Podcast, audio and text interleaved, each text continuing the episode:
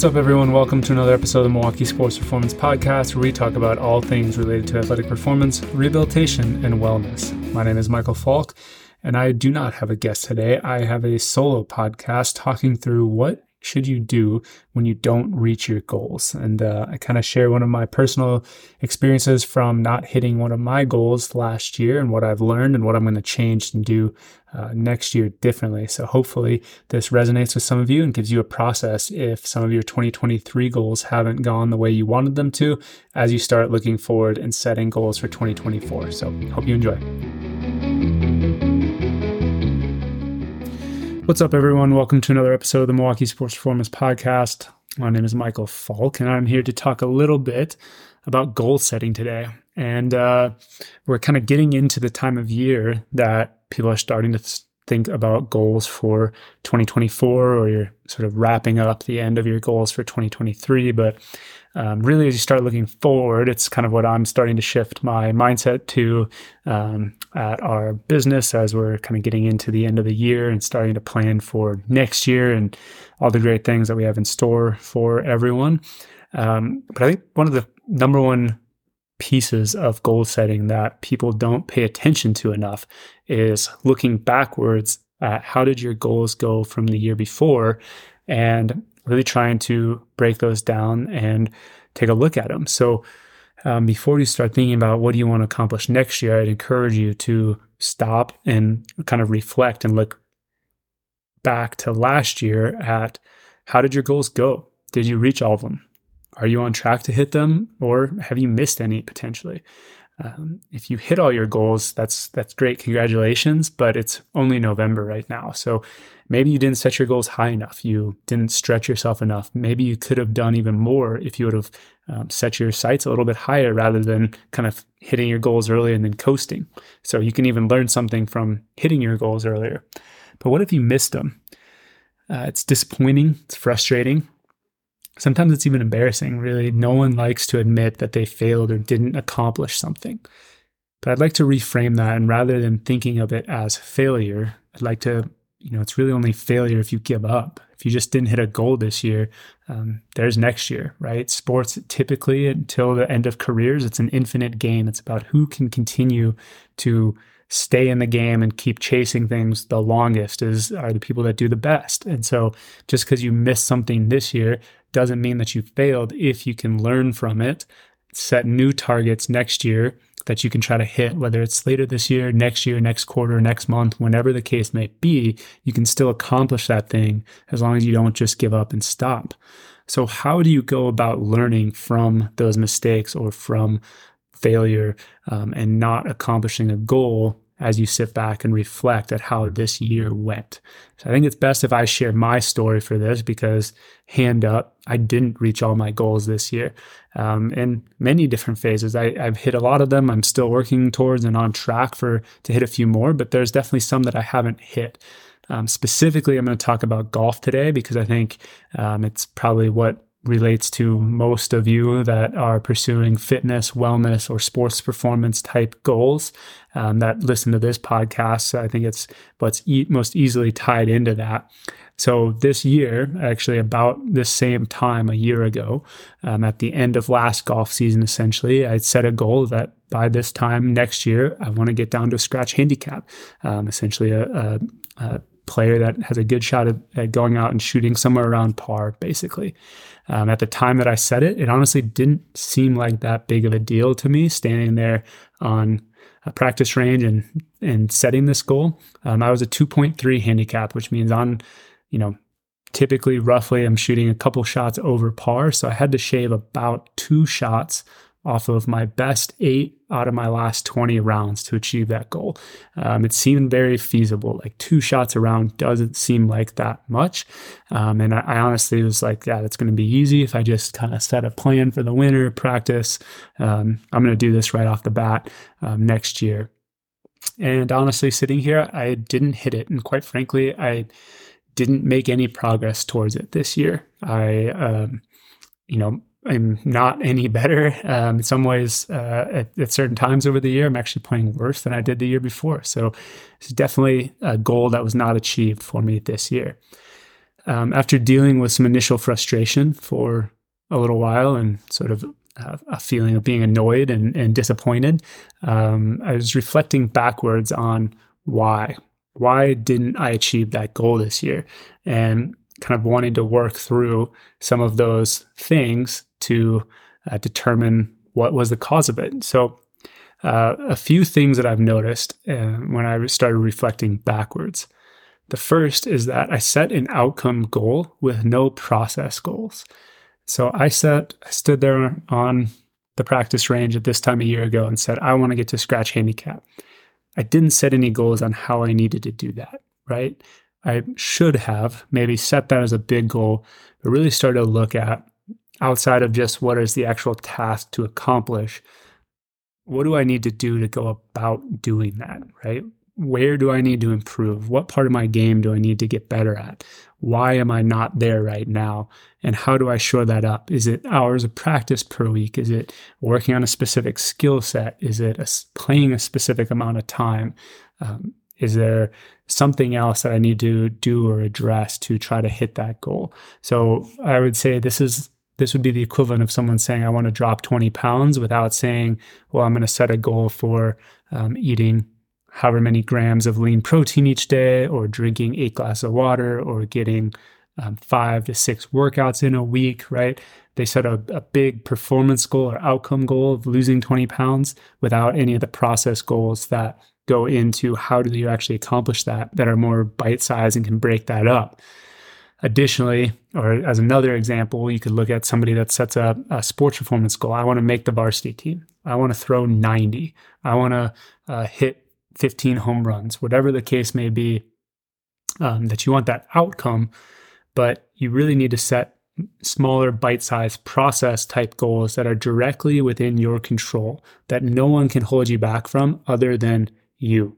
A, an amount of practice, a amount of lessons you're going to take, um, a, you know, some type of how many times per week you're going to work out, or food quality, whatever the case may be. Set those process related goals that by doing those things every day, every week, or every month over the course of the year will lead you towards completing that big outcome-based goal. So that was one of the things that reflecting on, I set a, a totally acceptable, reasonable outcome goal, but I didn't put anything behind that. Um, the second thing that I kind of goes hand in hand with that is I didn't look at any data or um, any, I didn't have any background into how I was going to accomplish that goal. Last year when I set it, I just said, I want to essentially shave two shots off my average round of golf. Um, that's great, but I didn't know where was I going to lose those shots? Where was I struggling? What was I not as good at um, as other people? And so I set this goal with no real way to make that plan. And so this year, as I reset that goal or re-look at it, I am, I've done some things to be able to have an understanding at where am I not as good as a player and where do I need to improve to target that as a goal. And this is something that I'd encourage you to do as well. If you missed a goal, is do a little bit more research into what the, what is different about what you did versus the people that made that achieve that goal or, or are where you want to be. So if this is, I want to make the varsity team, great. Why did you not make the varsity team last year? Were you, was it a skill issue? Was it a general athleticism issue? Was there a specific part of your game or your position that um, led you to not be as good as your peers and not make that team? If it's a fitness or wellness goal, okay, well, what are the habits or what are the things that, uh, you know, if you wanted to be a certain percent body fat or uh, uh, get under a certain weight level or whatever the case may be, uh, maybe complete your first half marathon or marathon. What are those people doing from a training standpoint, from a nutrition standpoint, from a wellness standpoint that you are not doing? And then that starts giving you that roadmap to how do you go about achieving that thing that you want to accomplish next year. So get some information to help you set those process-related goals and target those deficits and kind of check those things off one by one. The next thing that I noticed is that I lost sight of why I wanted to accomplish the goal. So I am a big believer in kind of the power of why. And it's one of the things that if you ever come into our office, we really want to get to the to the real reason that you want to accomplish something, or the real reason that people want to recover from injuries and get back to sports. And, um, you know, I said, yeah, I want to do this, but I didn't have a great purpose behind that, other than this was the next barrier that I hadn't brought or that I hadn't broken through. And um, I didn't really dive deep enough. I didn't attach any part of why it was that important to me. It was just something that I said, I want to, I want to do this, right? I want to accomplish it. I, over the course of my golf career, I said, I want to get into a single digit index. And I did that. Then I wanted to get below five. And I did that. And it was like the next barrier, right? I want to get to scratch. Why, why does that matter? Why is that important to me? Once you start asking yourself those questions and trying to internalize that, it's going to, you're going to start really identifying, is that a goal worth going after? And if it's not, then it's it's probably not worth your time. And if it is, trying to tie it to something that is deeper than just this task of, I want to make varsity, or I want to throw ninety, or I want to lose twenty pounds, right? Why do you want to lose twenty pounds? Why is that important to you? What would your life be? What would be different in your life if you accomplished that goal? All right. Why is it important to, to you? Because once you start attaching deeper meaning and importance to your, um, to those goals, you're going to be much more likely to stick to them. You're going to be much more likely to not skip those workouts. You're going to be much more likely to uh, stick to that plan that you laid out about how you're going to go about that goal. Additionally, I think that when you attach that why, and what I noticed um, is that at times, you know, golf is something that I do for fun, and at times it just hasn't been that enjoyable for me this year. I've um, it's been more frustrating than, than maybe it ever has before, and it's kind of like I lost sight of what it was that really gave me enjoyment, and that was the whole reason that I'm doing it. I'm not trying to be, not trying to be a pro golfer or anything like that. So. Um, it is a fun sport. It's a challenge for me, and it is a way for me to get outside, spend time with friends, my family, um, and get a little competition, which, with, uh, which is what I really enjoy.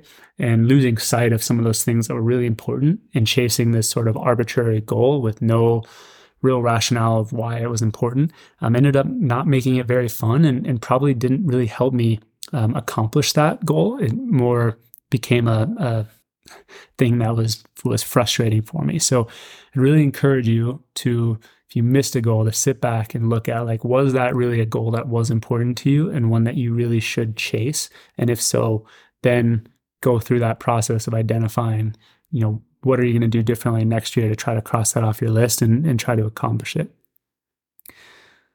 The next thing I noticed is that sports are hard. And uh, honestly, you know, even for the wellness and fitness goals, like, life is hard at times, and you can only control the things that you can control. So golf is at times a game of inches, where uh, putt, you know, especially when you're starting to talk about shaving two two strokes off a round, a couple putts fall or a couple putts don't fall, or you get a lucky bounce off a tree versus you get an unlucky bounce off a tree out of bounds or into a water hazard, right? That's the difference between, over the course of rounds, between accomplishing the goal or not accomplishing the goal at times. And if you get focused on the things that are outside of your control, it's um, you know, going to be pointless and then very frustrating, and you're going to feel like the universe is against you, and and all of these things that you cannot control those things, and all you can do is stay within yourself. And I think this is why it's so important to set those process-related goals, because that outcome, um, yes, there's certain things that you can do to accomplish that outcome, but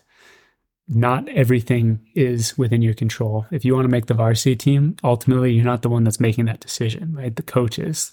You might be a better player than the person that that took your spot, but the coach doesn't see it that way, or he sees a specific skill set, right? They might choose the other player despite what you think to be um, your skill set being superior. So it's important to focus on the controllables versus focusing on some of the uncontrollables.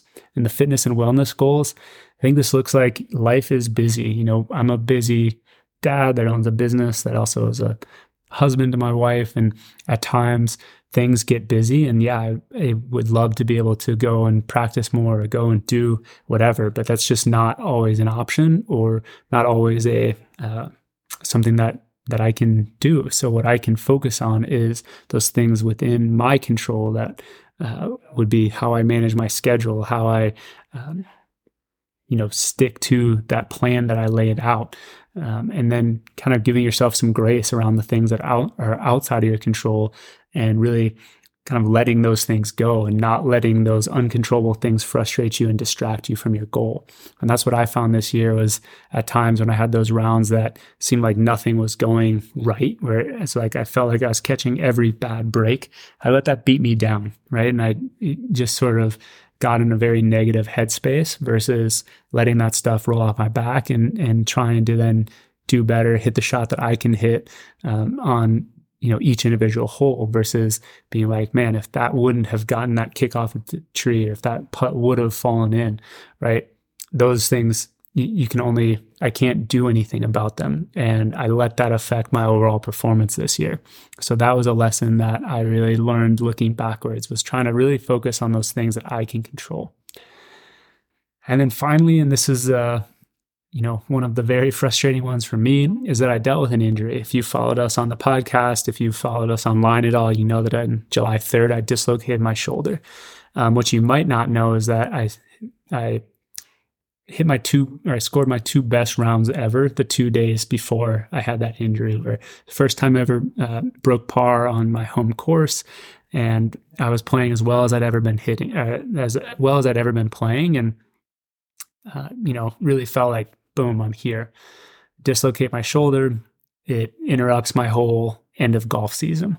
And then that proceeds to kind of spiral into, I, I enjoyed playing, so I managed to play through it, and I found ways to play through it. And um, what I've sort of figured out over the past four to six weeks is through that process, I really sort of made some changes to my swing to be able to play without pain and, and get out there and just enjoy time with my family and friends. Um, but it really has screwed me up. And I've been playing as bad of golf as I played in maybe five or six years, um, these last four to six weeks. And um, kind of all stemming back to that initial injury, and really some changes that have kind of crept into my swing that are affecting my affecting my play and ability to hit the ball. And reflecting on it, this is something that we see with a lot of athletes. And what people don't understand is, like, yes, there's the disappointment in time lost due to injury, of uh, not being out there with your friends and then, and enjoying the game that you love. But um, what I think is really affecting it is the time lost in development. When you have to be out of your sport for four weeks, six weeks, eight weeks, um, yeah, it sucks because you're not playing, but you're also not getting that experience. You're not getting the reps. You're not in the gym being able to train like you used to be able to train. You're not getting better. And you can come back and develop some bad habits as you come out of that injury, things that you were doing to avoid pain beforehand, or things that you're doing right now because you are worried that your shoulder's going to hurt, or your elbow's going to hurt, or your knee's going to hurt. And it changes how you run, how you jump, how you throw, um, in my case, how you swing a club. And that starts to creep in. And when you have that injury over and over again, or it doesn't go away, or it lingers, or you didn't completely recover from it, now it can really start to um, last for a long time. We've had this conversation uh, previously with a bunch of the professional pitchers that we have supported over the years, where they've kind of all been around the office, and in talking through to them about their development story, one of the interesting things is how few of them had a major injury in high school.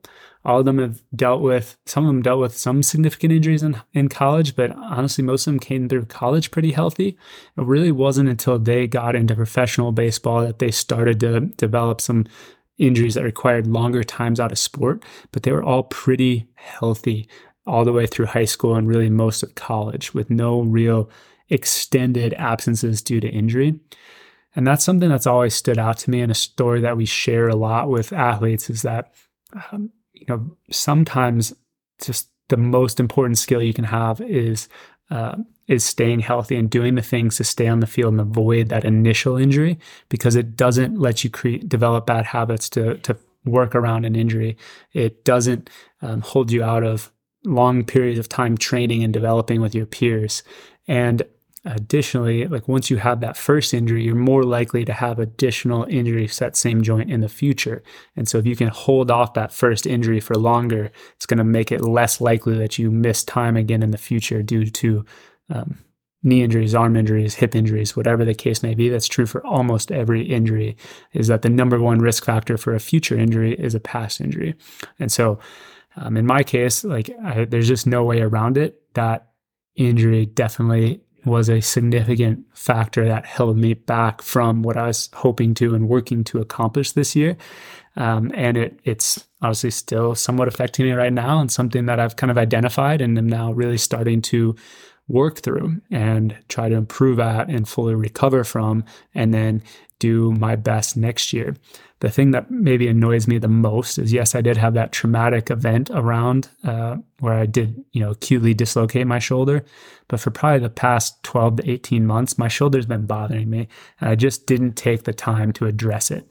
Um, like I know I should. And I kept saying like, oh, I'll, yeah, you know, when I'm not quite as busy, I'll take a little bit more time and, and have one of my staff look at my shoulder and kind of build me a plan to, to try to deal with some of this pain. I just kind of kept going, and it ended up biting me, right? I had that bad accident, and all I can think is like, what if I would have taken care of it earlier? What if I would have done a little bit of strengthening or kind of worked on building some stability around my shoulder? Maybe I would have had enough strength and, and power and stability to prevent that, you know, acute dislocation that I ended up having um, when I fell. But there's no way to know that twenty twenty hindsight.